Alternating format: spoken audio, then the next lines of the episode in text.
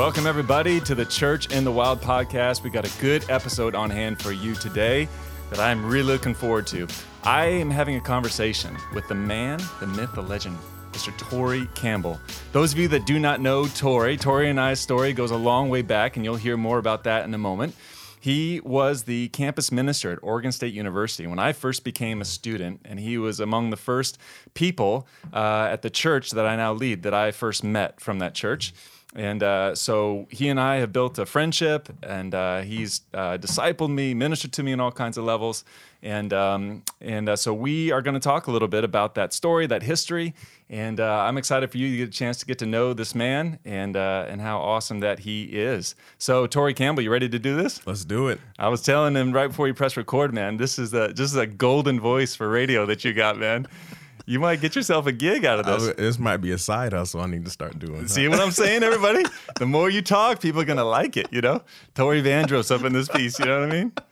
This is good stuff. Torrey, you and I go a long ways back. We go all the way back to 1998. I was a freshman at Oregon State University. I was living in Finley Hall, one of the dorms. Wellness Hall. Yep. It was the Wellness Hall. Somehow people managed to still get drunk. Of course. Quite liberally. But it was supposed to be a Wellness Hall. Yep. So I'm not sure what that meant. But that's where I first met you, was in my dorm room. And so I figure we'll just start there and then talk a little bit about kind of where that all came from. But what do you remember about the day that we met? So the day that we met, I was a junior at Oregon State. And that year was the first year that my wife, Roxanna, at that time was my girlfriend. We took over the campus ministry. And we were preparing to have a great friend of mine, obviously yours as well, Darryl Flowers, was coming back into town as he would periodically and to do ministry. And he was like, all right. And he was a former basketball player there, so always had a desire to reach athletes. He connected with them. He's like, okay, I'm coming. I need you to get guys, get some ladies to get together. We're going to meet at, I think it was Papa's Pizza. It was Papa's Pizza. Out there. For all you Corvallis people out there. I'm putting Papa Pizza on the map. Yeah, baby. And he's like, go find people. And so I'm like, okay. And that's what I started doing. I knew, well, honestly, the Finley Hall was the Wellness Hall, and they had a lot of the athletes there. Yeah, that's where, a bunch of football players stayed. Yeah, yep, you're right. And so there were a couple cats that I knew that lived in the residence halls or the dorms. And so I just went to them to knock on their door to invite them. And I can't remember what floor was on. I think there was like 5 or 6 floors. But it was the floor that I went to. I knocked on a couple doors, and I talked to those guys, and a couple of them weren't there. And the ones that were there, they're like, no, I'm good, dog. I don't want to go. And so I was like, okay. Well, I think I've done what I was supposed to do for Darryl. So I can at least say, hey, D, I did what you asked. I did reach out, at least to the Wellness Hall. I mean, that's the best place to go fishing for athletes. And I also felt like, okay, God, I'm being obedient. You know, I'm kind of making a fool of myself. A lot of rejection therapy is happening right now. Rejection therapy, you know. And then I asked the guys, like, is there anybody else on the floor? That's right. And I never forget that, because they were like, oh, yeah, there's this one dude down the way. He might be there. He might not. But he does, you know, he's maybe 5 or 6 rooms down. I was way at the end of the hall. Like, I mean, it was about the farthest way you could be. I was right next to the stairs. Yeah. The exit. Yeah. And honestly, I do remember there was a moment where I'm like, no one's watching me. I was getting compensated, but not a ton. I've done what I've been asked to do by Darryl. I feel like I've done what I need to do. Let me go. I've kind of been rejected a few times, look like a fool. And I'm like, well, let me go down there and see. This is a complete stranger. And I remember walking the hall, and it was a little bit of like, and I'm not trying to like play this out, but I do remember as a junior, just let me go see. And I knocked on his door. And I'm like, man, okay, what's this? What's going to happen here? And then your face showed up. Yep. And I remember at that moment, I'm like, okay, don't be weird. But he has no idea what I'm inviting him to. I'm inviting him to a meeting with, a former Oregon State athlete. I know you were from Corvallis, and there was a chance you would have known who Darryl was, because that was during the time where the Beavers were really exceptional at basketball. Yep. When I was a little kid, I would go to basketball games. Yeah. But other than that, it was about matters of faith and spirituality. You can't divert any weirder fast than that. You know, it's like, nope. You know, hey, want to learn? There's a guy who used to play basketball here. He's going to talk about God. It's like, but I'm like, nope, this is what I'm supposed to do. And I think in that moment, I thought, how can I be real and like authentic and not be weird, but also be very intentional. Like I wanted to invite you out to this meeting, mm-hmm. and there's a bunch of things I can't fully remember, so you have to tell the other side. But I remember like trying to like, I got the other side. Don't you? I'm like trying to drum up stuff to talk about, because you can only invite, and that takes like 2 seconds. And I remember seeing it was a vacuum cleaner you had in your room, yep. and I want to say you were about to shut the door. And I don't know if I stuck my foot in, but I felt like I was trying to still like engage. I'm like, oh, that's a vacuum. You vacuum, and that's cool. And you're like, yeah, like that just. Well, to be fair, there was not a lot of people that vacuumed in their dorm room. That's true. So that was remarkable. I was a little weird with that. But that was the moment where I'm like, okay, I got to keep this going with this guy. I have no idea who he is. Mm-hmm. And so then I'm like, and I start asking questions about your life and sharing more. Mm-hmm. And they were all unsolicited. You were not asking any of those things about me. Let's keep that in mind. Yep. And that was it. And I think I was like, if I can keep him engaged for a little while longer, maybe the invitation plus would be like, that dude was all right. I'll come. And then if you were to come, I was hoping you would see me and we'd remember, oh, yeah, we had this conversation. Yeah. Yes. So the knock came on the door as I was vacuuming my dorm room, getting it neat and tidy. And I open the door, and I see this black guy with glasses. And instantly, when you are in Corvallis, and playing on the football team, you assume, like, anyone of color is a teammate. Mm-hmm. But it's like, I don't recognize him. You know what I mean? So why is did he get the wrong room? Like, what's going on here? And then you started talking to me. And I do remember that I don't know if you invited yourself in, but you just waltzed up into my room. I just got in there. You came into my room. Yep. And I wasn't like opposed to it, but I was like, all right, this is happening. And all that I remember is you started talking about your family's barbecue restaurant that you owned. And so we talked about barbecue a little bit. And then you brought up this pizza thing at Papa's. And there's all these kind of weird moments that kind of come together, like the streams of a river, all kind of converging in one place. And the backstory from my side of the thing was, I came to college feeling relationally and socially kind of awkward because I wasn't someone that was wanting to get drunk or just chase girls. That wasn't really my thing, but I was definitely not into God. I didn't grow up in church at all, didn't believe necessarily in God. I didn't have anything against the whole religion thing, but it just wasn't me. But I kind of knew that if I wanted to find friends, I had a much better odds of potentially finding people who were Christian or religious because maybe their lifestyle would line up a little bit closer with mine. And so I had already been curious about what Bible studies or church or just where am I going to find people that, I'm not going to have to get drunk with, basically. Mm-hmm. And so when you showed up and you invited me to this pizza thing and it was for athletes, I was like, well, this is it. I mean, sure. It was kind of a why not sort of suggestion. Mm-hmm. And so I could tell it was kind of awkward, but there was also just a compelling thing of like, this is a stranger that's like wants me to come to his thing. And it felt like also like in a good way surprising. You know what I mean? I was like, wow, like this guy's really going out of his way. Mm-hmm. This is not a convenient thing for him. I could tell this was costing you something. You know what I mean? Yeah. You can't describe it in the moment, but you can realize in hindsight kind of how it felt. So I knew that this was a big deal, that it mattered in some type of way. Mm-hmm. And so I said yes, and more importantly, as you and I both know in ministry, you get showed up, and I actually showed up. That's right, exactly. And I actually showed up, and I came to hear this dude, former basketball player, wearing a very fancy sweater. I remember. Yep. He was a fashionista of sorts. Yep. And I think he even talked less around like spiritual matters. I think he talked around like character or something like that. Yeah, that's right. It was like even I'm in the room like, that's a different topic. You never talk about stuff like that. Yeah, he called out like 3 or 4 professional athletes that all had multiple kids by multiple women, mm-hmm. like arrest records, criminal records, but that claimed to be Christian. Mm-hmm. And he just talked about the hypocrisy mm-hmm. among particularly Christian athletes, mm-hmm. how they use it as kind of like a superstitious crutch, but they really don't live the life. And there was really nothing about what it meant to be a Christian or anything about God specifically. It was really just about the extreme lack of character mm-hmm. in sports.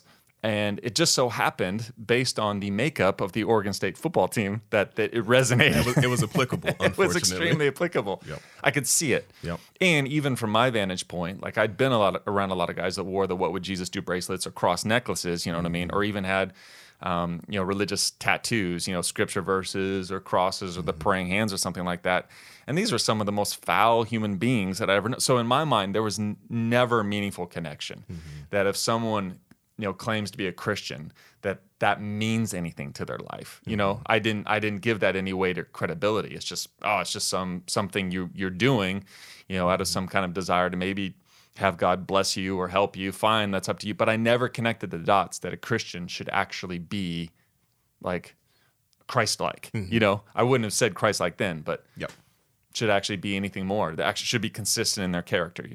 That wasn't anything. So when I heard him speak, it resonated. It resonated with the person that I wanted to become, and it just was kind of a little bit of a hook to get me in further. And sure enough, I started going to your little Bible study, following up on that. Yep. And I would say, looking back, admittedly, I do remember that conversation, and I felt like it was like odd for him. I'm like, it was not normal, Darryl. That's not you, man. He normally doesn't hold back or pull punches. No, he normally just tells you all about Jesus, punches you in the mouth with it. Yeah, and I almost felt like, that's a bust. No one's gonna there's nothing gonna happen out of this. Yeah, what could possibly come out of this? And then I remember you said, let's stay engaged. And I'm like, this guy, this meant something to him. And so I think even from that standpoint alone, looking back, you were a very different person, like who I was used to engaging with, and their life story, right? You were local, you were from Corvallis, you came from a family home where religion was not an integral part at all. Doesn't mean your parents weren't necessarily opposed to you pursuing it, but they didn't set a table for you. There was no encouragement. There was no encouragement for it, and that was all of that was in and of itself was very different. And you were hooked on this thing about character and the quality of the integrity of one's life needs to match up with what they say. And it was just weird, man. I'm like, all right, this guy's different. Yeah. And not in a bad way. It was refreshing, but it was definitely something that was unique about that experience.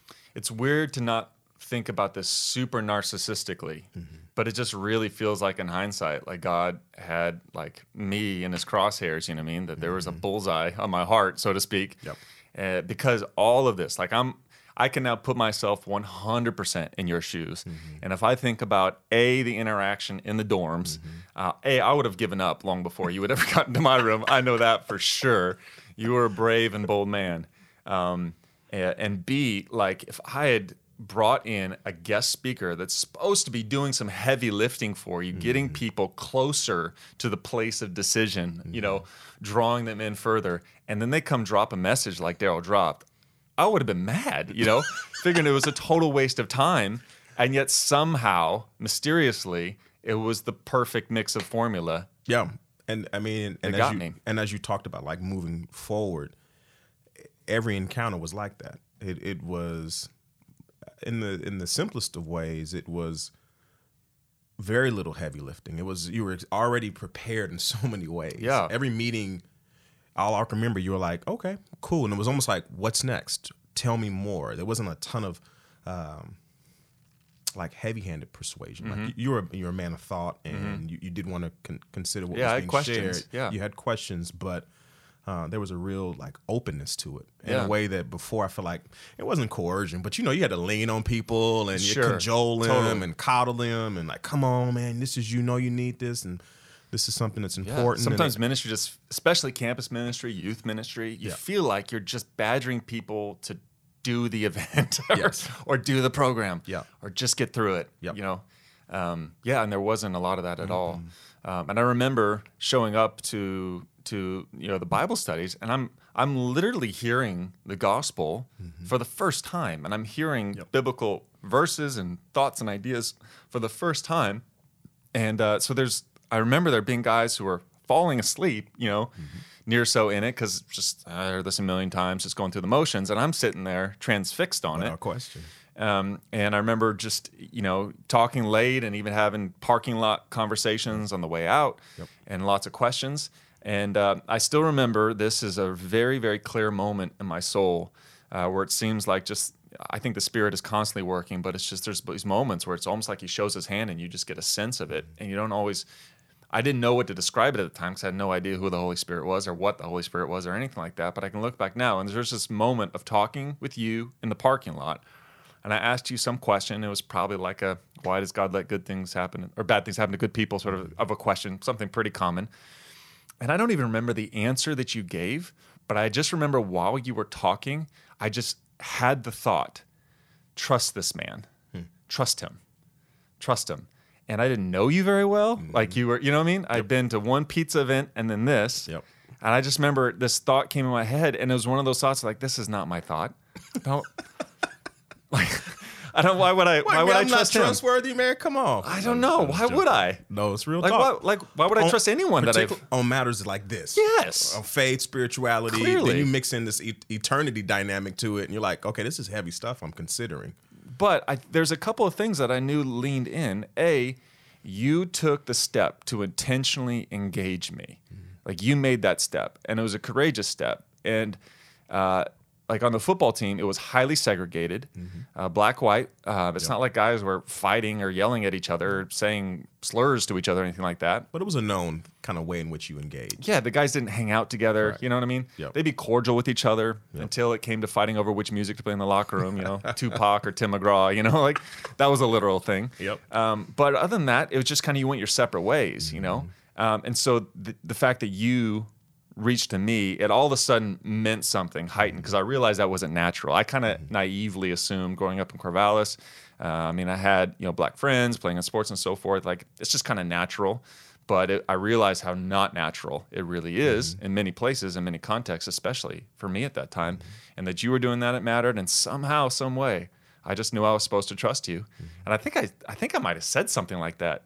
I think I might have said. I vaguely remember, but that sounds like a conversation that obviously you experienced it. I'm trying to reflect on it, but there were those moments. I wouldn't be surprised that a statement like that came because it was weird. It was a very kind of glove fit the hand moment. Yeah, in a way that I mean, I was like grinding. I'm out there. I mean, I had lists of names and guys that I'm cutting hair and I'm serving and we're connecting. And it was always, you know, no, maybe later. Let me think about it. Can you pray for me now? I think got somebody pregnant. Oh no, she's not pregnant. I'm cool. I'm gonna come back to church. See you later.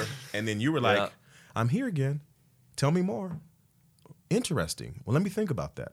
Okay, I'm here again. You know. Yeah. And right. Even the Bible says I think they were at night. They were at 9 p.m. 9 p.m. at the Memorial Union, so it was very inconvenient. Yep. You'd show up. But it's the only time Anatha could come because they were busy all day. That's right. And you were like, let's talk. And so, that was a unique situation for sure. Yeah, it was.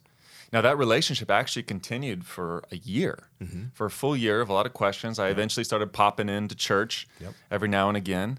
And you had also been going to other places too. I had. Some of my roommates were going to churches at other spots, so I was just kind of checking things out a little bit. And church was very awkward. Mm-hmm. I much more enjoyed going to Bible studies, but going and like the whole singing in public together, raising your hands arbitrarily. Like, when does everyone know to do this all together? Did everyone? Is there some prompt I'm not seeing? You're like, I missed the PowerPoint. I didn't see it. You know, like TV shows have the applause signs. Is it like a lift hands like button somewhere? Someone push. Why is everyone doing this? Everyone has their eyes closed and raising their hands at the same time. What note did I not get? Anyway, so vivid experiences that were pretty awkward. But I was learning a lot, and then I was able to process a lot with you specifically, just a lot of questions for about a year. And then as life happens, I think systematically just all kinds of things started kind of unraveling in my life or unfolding and kind of revelation. You know, there's different ways that people try to describe it, kind of the light goes on, you know, so you kind of like, oh, wow, you start realizing it. But I remember I had a few key moments. One was with my roommates. One was with my, she was my friend at the time, but my wife now, where I remember they were asking me a question about God, and I wasn't a Christian or anything, but I was just learning about God. And I remember having these moments where I would say like, yeah, I think it's starting to make sense, or yeah, like I think there really is a God. This is really seems, I don't know why. And I remember having those moments where I would get these tingling sensations that would start like going down from my head, like all through my body as I was saying this stuff. I think this might be real. I think this could be. And every time I was affirming anything Christian-wise, I started getting these physical sensations. What the heck is this? You know, no clue, you know, what it is. Until one of my roommates said, like, I try to swing it. Like every time I talk about God positively, I get these feelings, you know, physical sensations, not every time, but sometimes it. And he says, well, I don't know. I've heard there's like the Holy Spirit. Like we really don't talk about it much in my church, but I've heard that maybe it can. And I was like, really? And I remember that was even a conversation that would progress then, just figuring out about the Holy Spirit. And of course, in hindsight, it was like, oh my gosh, like God was really at work at this thing very much so. The whole time. But one of my questions to you is it's easy to look back and say like, oh, it was this, you did the bold move. It worked out well. You found a guy who was hungry. I'm sure I was frustrating with some of my questions at some point for sure. But you endured for like a year. It might have been easy at some times to just try to want to pull the trigger and go for the hard sale, you know, and say, all right, dude, like poop or get off the pot. You know? What are we doing here? You know, are you wasting my time? Are you, you know, I don't know that I was, you know, easy or not easy to kind of endure with, but what gives you that kind of patience? I think at that point in my life and ministry, relationships were really important. And I think that's what, in the sense of, yeah, there was this outcome I was hoping for and praying for and wanted to see happen. But there'd been enough kind of forced experiences where it was like, that's not the end goal. That's not my job at the end of the day. It's to stay engaged with people, to be responsive, to care for them, like care for their person.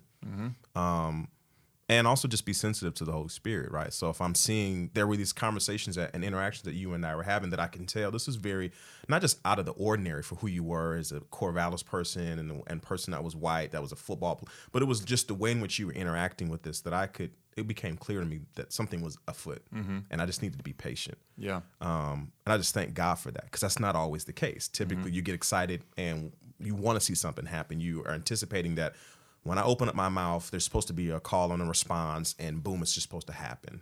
And I feel like with you and others in that season, it was also recognizing that things do take time. And you just have to be mindful of that. I do remember. I mean, there were other. I wasn't the only person you ever reached, or you know, obviously. I mean, you were very, very successful as a campus minister.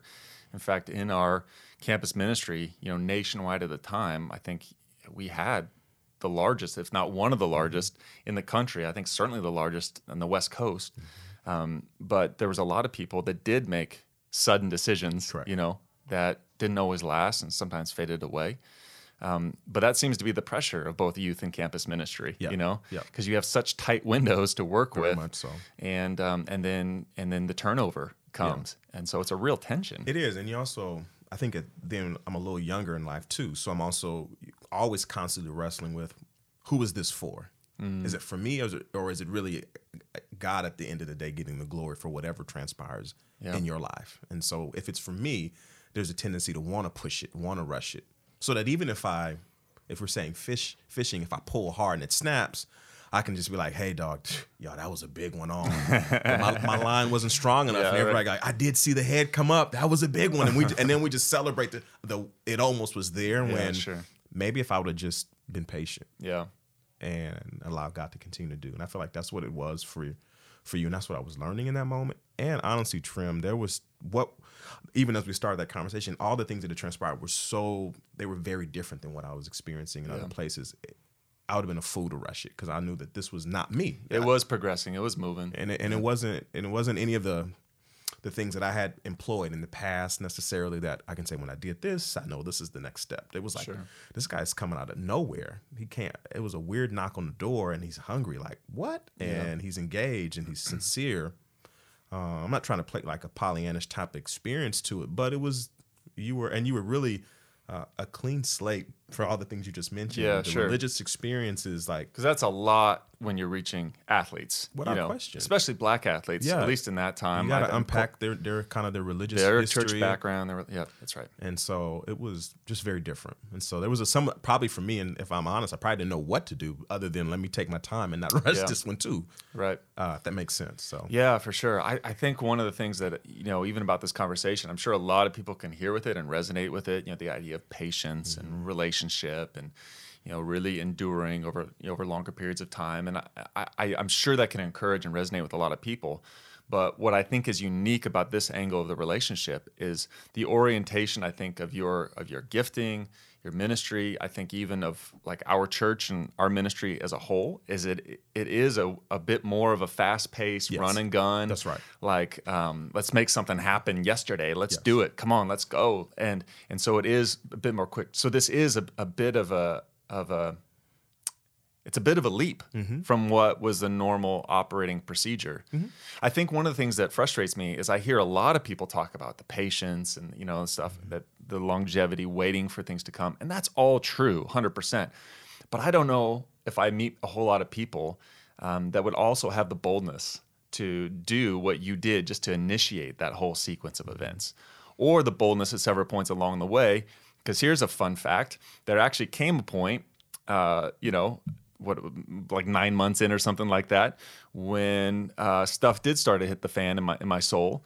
Mm-hmm. And I remember we met at University Hero for lunch over a sandwich, and you rolled up in your was it like a hoopty, like a my 6'8" Impala that I had. It was huge. That thing was legit, man. It was clean. It was A, legit. B, it was huge. C, it singularly caused global warming, I believe. But I remember I came to you, I was like, Torrey, okay, I think I'm done. What do I got to do? And I remember you took me to the passage of scripture. It said where Jesus talked about counting the cost. Mm-hmm. And you say, you need to think about this. Mm-hmm. And I was just ready, mm-hmm. to go. And you said, I remember that had to take guts. Because I don't know, I think I could have rushed into something circumstantially mm-hmm. without really weighing and considering that this was a lifelong, everything changing sort of decision. Yeah.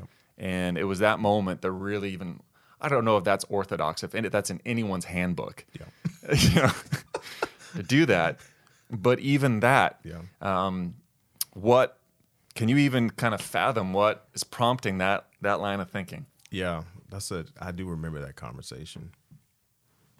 I don't know. I mean, I have to just chalk it up to the Holy Spirit, I mean, because that's that moment. It's like, it's in the boat. That's it. Let's pull it in. It's in the bag. Yeah. It's a wrap. And I'm like, no, let some line out. Yeah. I don't know. And yet at the same time, what I will say without making it feel like, well, of course that's the right thing to do. But again, thinking back, your sincerity, the thoughtfulness, and also what I had experienced and seen through the time in ministry work with so many people is they make a hasty decision. Yes. Yep. And there is something about that. And yeah. I remember there was like this saying like, and it was true. They were like, if someone can talk you into it, yes. someone can talk you out. Yep. And I do remember at that point in time, that was a more common reality. Like we were going for like, I wouldn't say pressure, but it was like this kind of fever pitch, like make that decision, get it otherwise. And then cats would just wilt weeks, mm-hmm. months afterwards. Mm-hmm. And it was emotionalism sort of a thing. Yeah, that's right. So for whatever reason, again, I can't fully explain it because you're right. Yeah. But I do feel like that was the appropriate thing to say at the time. Yeah. And it was odd. It was odd. I think it was a really precocious moment, mm-hmm. because I, after being in, occupational ministry for 15 years, I feel like I've been in ministry since day one of following Jesus, But I know now as a pastor 100%, I use that all the time. Not that exact verse or method per se, but just way more patient and cautious mm-hmm. and whatever someone's reacting to in their life, mm-hmm. like giving it space so that it isn't just a ping pong thing that's going to, they're going to just, be able to fall back on it just a week later, yeah. but that it really is a quality decision coming from the right place. And I found that a lot of that has to do with just regulating my own anxiety. Yes, sir. That if I don't do something here and now, to capitalize on this moment will be gone and, mm-hmm. and it'll be lost. Mm-hmm. But sometimes the best thing you do as pastors is you keep people in their tension, mm-hmm. hold people in that place, mm-hmm. and don't just let them just press the escape valve super easily. So they really do have to press into God, not just for the release of the pressure in their life, mm-hmm. but they really seek God for God, yep. you know? And get that clarity. That yeah. I'm making this for reasons that are above and beyond my immediate circumstances. Because the circumstances will change. Without question. They'll eventually get better. Yep. Yeah, they'll eventually get better. And that is the pattern of the entire Old Testament. Of like, mm-hmm. times get hard, they cry out for God. Times get good, they totally forget him. You know, mm-hmm. and then eventually times get hard again, they cry. And they just go through that cycle. Yep. And I think if we're not careful, as followers of Jesus, as ministers of the gospel, that we perpetuate that cycle if we just jump in too quickly to try to almost rescue people. Mm-hmm. When, in fact, we allow people to kind of remain in that tension. Because if they find God in those moments, it's a moment that can transcend their circumstance. Exactly. And I think it ends up being, you know, we talk a lot about how it's important in building team or any, even like the buy-in, you mm-hmm. know, and so much of now like pop kind of psychology and thoughts is like, you got to get people to see themselves as vested in an idea for them to really take hold of that idea. Yeah. And it's true. I mean, in a lot of ways. And I feel like that moment of pause for you, it removed it from being a thing that I'm doing this in part because Torrey really used persuasive language, or he hadn't steered me wrong yet. Yeah, right. So this decision makes sense, and yeah. it really begins something that you owned. Yeah. And more importantly, I wouldn't even say you own. I feel like perhaps maybe even God was able to be more definitively the one saying, I am present in your life. Yeah. And that's the voice, that's the unction above and beyond any individual you'd want to have, particularly to start your yeah. relationship with him, is for him to be clearly the one moving and nudging you to consider these things, even though he might be working through circumstances, even though it might be working through individuals. In that instance, it was me. And I felt like that was important. But yeah, looking back, I don't know. It, you know, but yeah. I think those are when I do consider that, I'm grateful that it transpired in that way. Yeah. And I also felt like you were a person that you were serious about it too. Like there wasn't, yeah, I do remember like there was a seriousness. I'm like, there's no reason for him to be thinking these things. There's no like religious kind of games he needs to play to kind of massage his guilt or to even impress me. Because mm-hmm. You know, and so it was really, I wouldn't say completely pure, but it was devoid of a lot of those entrappings as to why you were considering what you were considering. And so it just made sense to say, well, Trim, think about it. You know? And let's talk. Yeah.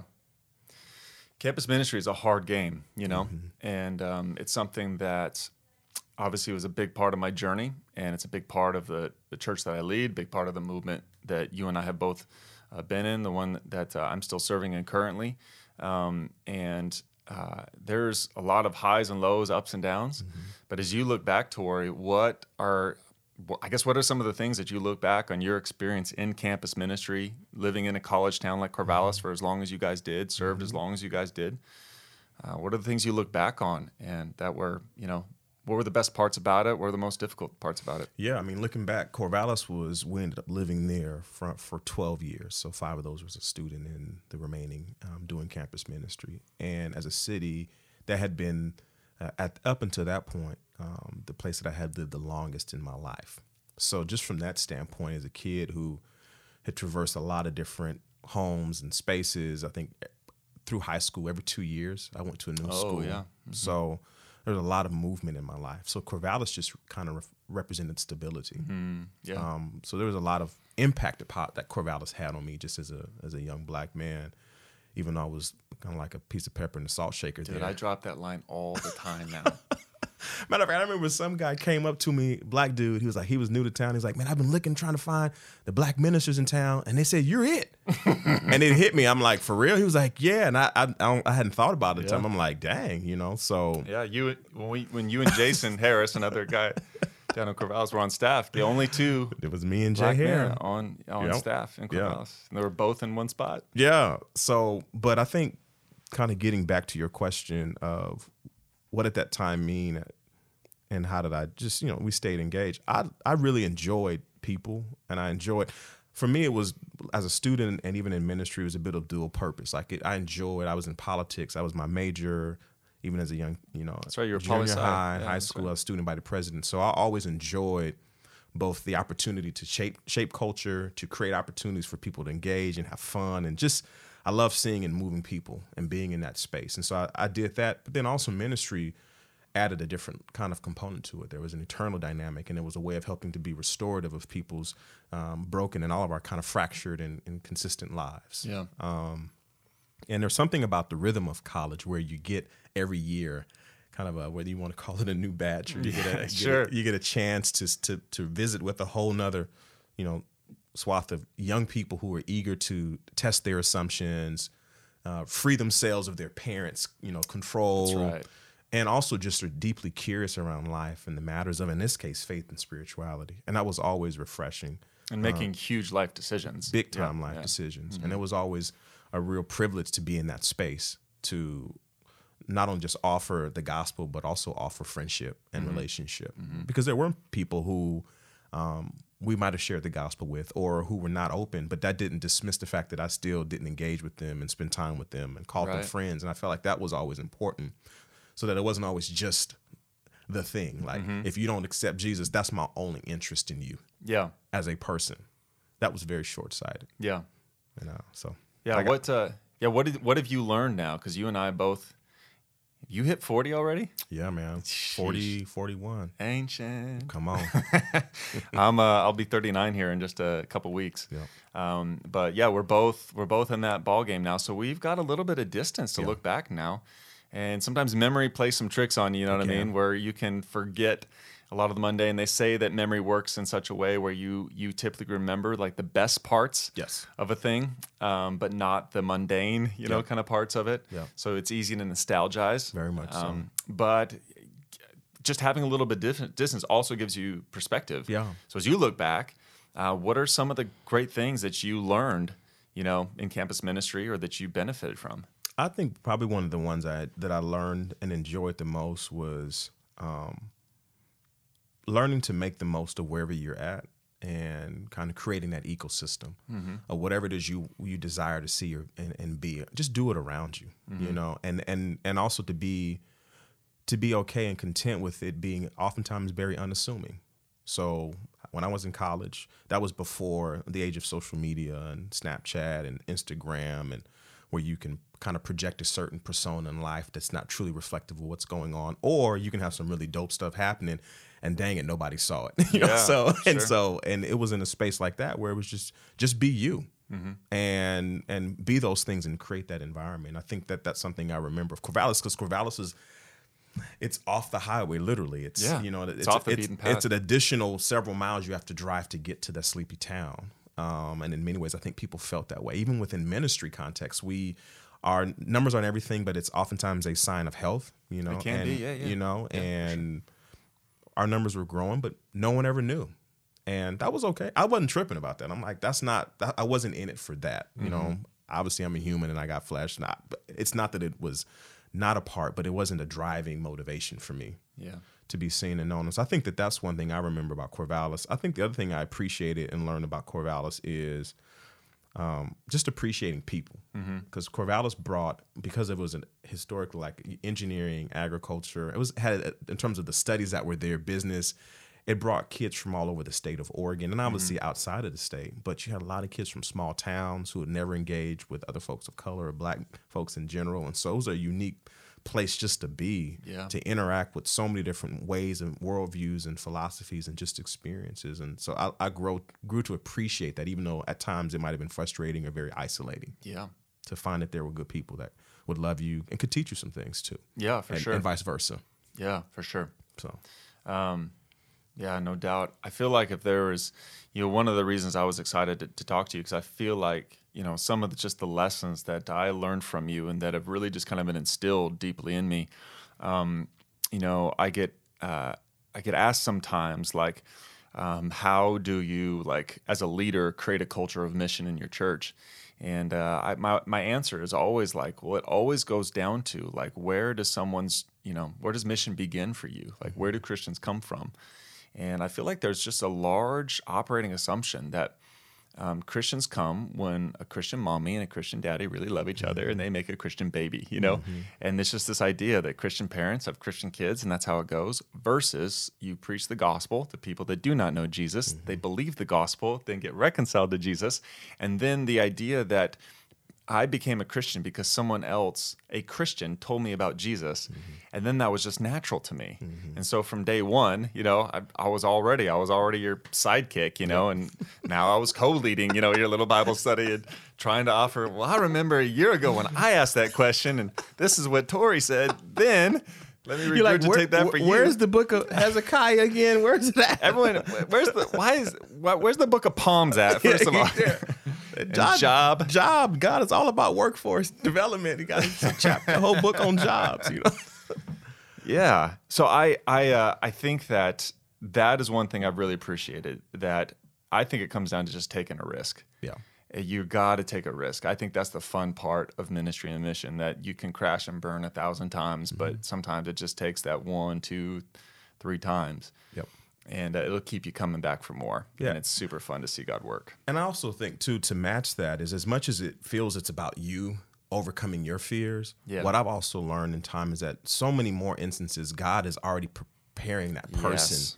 So your yep. little quivering, hey, hello. Yeah, it's totally. It actually wasn't that hard because God had already prepared that person to be responsive to you in whatever way that was. Yeah. And so it's the dynamic of it. It's so both and. Yeah. And you never came off as insecure. In fact, mm-hmm. just the opposite. It was like, holy cow, like I don't know if I'd ever have the guts to do what this guy is doing right now. I can't believe he's doing this, but he's doing this and here we go. And I think that stems from the belief that it was real. Like what I was doing was legit. Like yeah. I said, it come from this is what I'm called to do. Mm-hmm. And this is what I enjoy doing. And it was being called into something that was, as we always say, is bigger than yourself. But it was really something that also was grounding and core to me. Yeah. This is how the kingdom of God will expand. Yeah. It's through word and deed. But too often it's just the deed that we overemphasize. And it's got to be. We say deed, but really we're just... don't want the words. Yeah, you know, and you do have to say, and even learning that word doesn't mean like this weird on the corner proclamation. It's totally. None of that, you know. It's conversational. It's being authentic. It's being open. It's being even humble about your own inconsistencies and brokenness. Absolutely. There's so many different ways in which people understand, you know, who God is, right? I mean, the Bible is littered with the failures and shortcomings of humanity. It was never about us propping ourselves up as much as it was us understanding the beauty and love of God, that despite that, he still pursues us. And so I think that has been a part of it. And that at that time, it's not what you do. Cause you definitely ain't being cool when you stepping out, sharing your faith in that way, you know? But I think for us, it was like in high school, that's where it became real to me. That was like my real conversion moment in high school. Mm-hmm. And I remember definitively there was a time where I said, okay, God, I'm going to follow with you. And I grew up in church all my life. So I'm the opposite of you in that way. But I remember the day I felt like this is going to be it. And in the cafeteria, there was like my old homies I would hang out with, mm-hmm. the jocks and all the girls. And it was cool. We were relatively cool at the time. And then there was a group of guys that were like in the Bible study who were just not it that. Was, man, everything but that. And I remember there was one day at lunch where I was in a chair and I was literally sliding back and forth, talking to both tables, physically sliding back and forth, whoa. Trying to maintain a relationship in terms of identity in both those in the worlds. Mm-hmm. I remember the Holy Spirit, as I look back, was like, you really have to choose. And I did. And I remember when I slid back for the last time, like subsequent weeks later, all those other cats were like, how come you never hang out with us in the same way? And I had to proclaim my faith, why I was making this decision. Mm. And I think that cemented in me, like, if I'm going to do it, it even comes with the very real possibilities of being shunned or misunderstood. Mm. But it was for the greater good of what God is calling me into. And so that's kind of, that marked the willingness to go down that kind of, you know, hall that seemed a little dark with the fluorescent light flickering, like, oh, I ain't got nothing else to lose because I all my little cool points is out the window at this point in the game.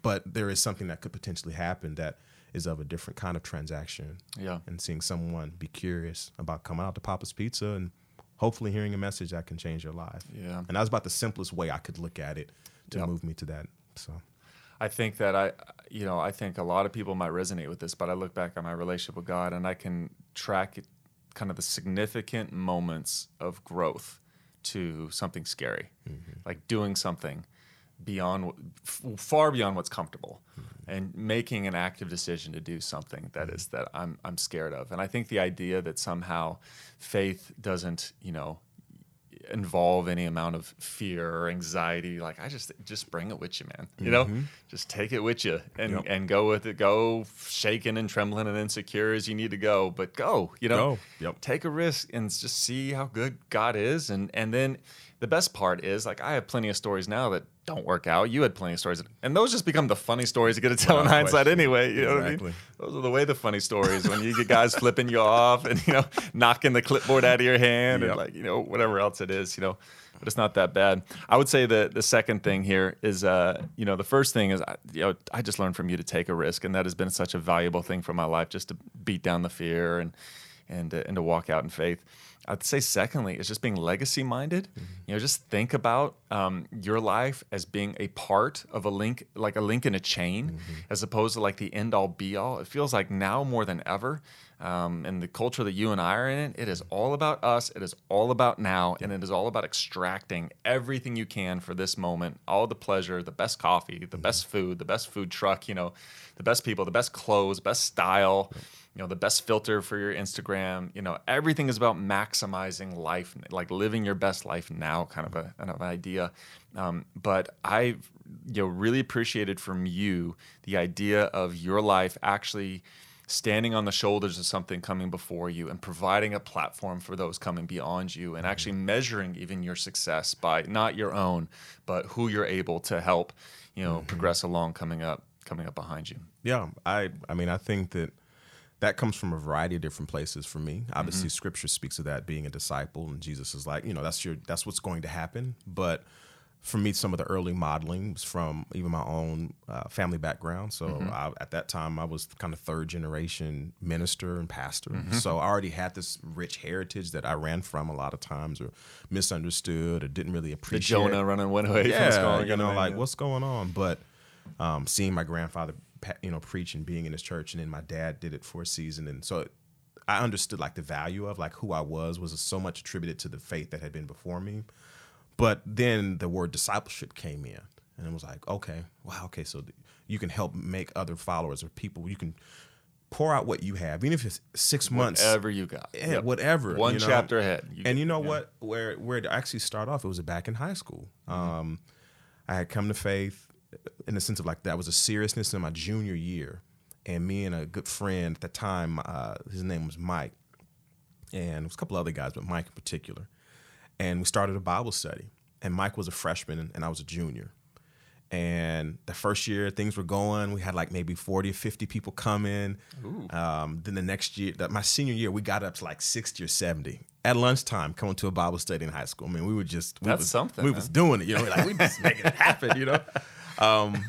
And then I realized, I'm about to graduate, and I want this to go beyond me. It needs to. Yeah. And again, this is not, it's like, because I thought of this, I did this, but it literally was, okay, Mike, you and whoever else, we got to get this organized so you guys can maintain this. And so we would have Bible study on one day, and then like another day we would come, you'd have like Wednesday morning, a late start. And so we'd have like our leadership meetings then. Mm. And then we'd have leadership meetings on the weekends. And it was all around preparing them to take this over when I left. Mm-hmm. And I remember my freshman year in college, I would call back up and touch base with Mike and how things going. It's good. And he would give me the numbers and who came to faith. And so early on, I saw, man, it is important to not just have cool things happen in the moment, but it is around ongoing beyond you. Yeah. It got reinforced when Darryl moved on from leading the campus ministry, and I had really been able to walk with him for 2 years and learned a lot from him in the same way that you would say from you and I. And he was like, okay, you need to lead it. And it was very apparent that this was something that I was taking on that many others had already touched. And so just that value has always been such a part early on in kind of my spiritual formation that I look back and I'm so deeply appreciative. And now it's been...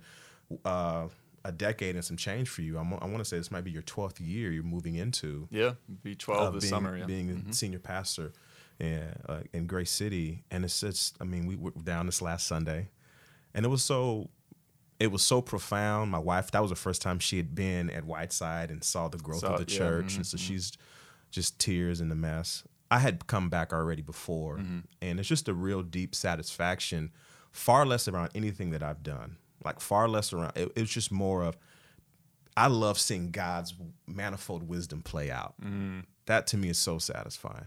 Like, you are crazy. Mm. That's what I was thinking in my mind. Like, this is what I love to live for. Like, it was a wild journey. Yeah. And you saw it. You saw fit. You know, God, you sustained, and there was a lot of ups and downs and some crazy things that we didn't know why they were transpiring as they were, but yet God's manifold wisdom, you know, of how you came into being the pastor and what has transpired. It was just, it's cool, you know? And I think that helps me, kind of getting back to that question you asked a little earlier, of like, why did you say, go think about it? Mm-hmm. Is that we all have to get to that place at some point where you got to say, the fruit that we see has very little to do with any of our consternation and effort. It's so much of what God has done and is doing, even while we're sleeping, even while we're confused, even while we are fearful. Like, he's doing amazing things in and through our lives, and also invites us to participate. So that, to me, around legacy, I'm like, it's cool, you know. And for me to be able to say it didn't just start with me, and now it's Seth, is like, you got some like granddaddy in you. Yeah, you know what I'm saying? Yeah, you got that old Pentecostal preacher in you. Yeah, for sure. You may not know it, but some of those sayings and phrases was him, you know, who grew up as a sharecropper in Texas. That's right. And got saved, because I asked him the story, when did you come to faith, granddaddy? And he was like, there was an evangelist, a traveling evangelist. This is part of your heritage story, Seth. So. He said there was a traveling evangelist that came through, and he played a guitar. And he invited all of us to come out to the cotton fields. And he played a little music, and he preached the gospel. And as I think he might have been 13, 14, he came to faith. Mm. In that moment, he received the baptism of the Holy Spirit, as he would say, filled with the Holy Ghost, with fire and no smoke. You know what I'm saying? Fire and no smoke. Yeah, I'm like, how you do fire and no smoke, granddaddy? That's amazing. You know? And then he goes into his house, and his parents weren't really deeply religious. Mm-hmm. And he lays hands on them, and they instantly get filled with the Holy Spirit and confess and come to Christ. And so that was like his birth. His faith was like through evangelism. Wild. And going into his house that wasn't really, they were nominally religious, and being the guy that's like this little kid laying hands on his parents. And so he would tell me the stories, and he would later on say, I went and womanized, and I just went off from life, but then God brought me back, got healed from tuberculosis, which was like a death sentence at that point. Mm. So that's part of your legacy, man. You know, and I think that that's just beautiful. I mean, so then when you read scripture and you say, you know, God, as they always talk about, he's a God of three generations, you know. Yeah, Abraham, Isaac, Jacob. Mm-hmm. It's real, man. And that's, and even how Paul connects that back in to say that Gentiles now have been included in that heritage that was not their biological familial heritage, but now it is theirs in Christ. Yeah, I've actually dropped that line on the church, like, y'all don't know this, but the man you think is preaching to you right now is actually just the manifestation of at least 2 to 3 black preachers that have shaped me and formed me for better, for worse. It's true. So, and it's true. Yeah. Yeah. And what's crazy, because I think just since we're on the point of history, because you'll know where I'm going to go with this one, is my grandfather grew up, that was during the Pentecostal movement within black churches, which is started in the Azusa Street Revival out in L.A. Yeah. And I think it was William Seymour, I think is his name. Yeah. I think you're right. Somehow encountered the Holy Spirit in such a way where he had like a box over his head or something like really crazy where he didn't want it to be about him. And that spurred this new wave of people in really encountering the Holy Spirit, the third part of the Trinity, in a fresh way at that time. And it swept through the country and all kinds of revival and people coming to faith, both black, white, and all the rest. Yep. But then in that dynamic, it was still a country that was very segregated and rooted in racist practices. And so at that time, although you had, as an example, black and white coming to faith through in this unique experience of encountering the Holy Spirit, they had to also wrestle with the challenges of the day. Mm-hmm. And out of that moment, one of the major splits that took place to appease the kind of the nomenclature of the day of racism was the Assemblies of God. They broke off the Assemblies of God. And then the Church of God in Christ, you know. And so for those who don't know, the Assemblies of God ended up being more of the white-oriented expression of this new Pentecostal experience. So it was even... And the Church of God in Christ was the black. You know. And then many years later, they actually had like a reconciliatory kind of moment together, washed each other's feet or something like that on stage, you know. But it's still largely... it's segregated in that way. Still largely segregated. So here's it was crazy when you kind of go down, if you want to look at lineage and say, somehow my grandfather was impacted by that movement and pastored in that, which was a huge shaping place for me early on. And then here I come to present to you, you know, Lily White Corvallis and who you are. Lily White. And you're in your background. Yeah. It's crazy. Yeah, my great-grandfather mm-hmm. was part of the KKK. Mm-hmm.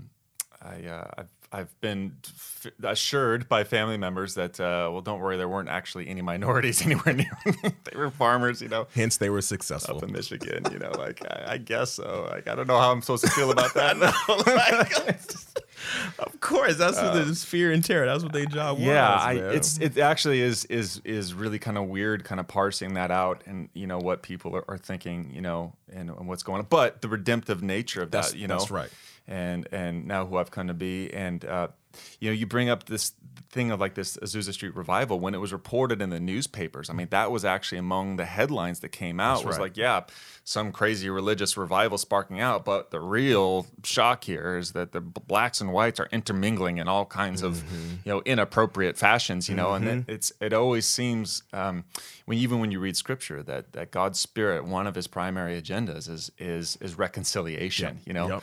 And bridging very painful divides, yep. you know, at times, whether it's internationally or even intranationally, you know, mm-hmm. With some of the stories here. So I've it's been really cool. I remember one of the last events we got to do together in campus ministry in your final days is we did an event called Black Church, White Church. I remember that. And it was a dialogue where it wasn't just one speaker, but both of us would be up there, and mm-hmm. we did prearrange it. So we both speak for maybe 2 to 3 minutes at a time, kind of back and forth, mm-hmm. volleying ideas and thoughts and even asking questions back and forth in front of a very diverse crowd. Yep. In fact, most probably the black students on the Oregon State campus, yep. you know, turned out for it.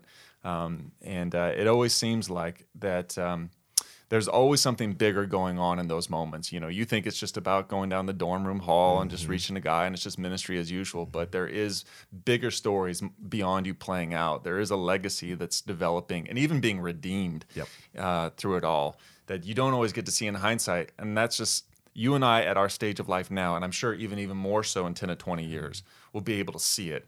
But if you're listening to this and you're under 30, you know, or you're in your teens or wherever you're at in your life, there's just a good chance that God is doing something incredible, but you may not know it for a while. So you just got to trust the process, stay faithful, take a risk, invest in legacy, see yourself as a part of something bigger than yourself, and go love somebody. Yeah. Go disciple somebody. And do the unassuming. Yeah. Be willing to serve. Yep. Be humble. Ask questions. Yep. Yep. All of that. Dude, so much fun. Very much. So many memories. I know, man. I want to keep talking, but these people are going to like, man, when they be quiet, please. I don't know. Tori Vandross has got that voice, man. This is going to be the podcast to go to just when you need that deep level of soul comfort. Oh, you know? Man. Yeah, too much fun, Tori. I just want to thank you so much for your time. Obviously, thank you for your investment into my life, but even what you've done and the legacy that you've left in Corvallis and beyond has just been astronomical, and I hope that people are just encouraged by this and go out and live out the gospel.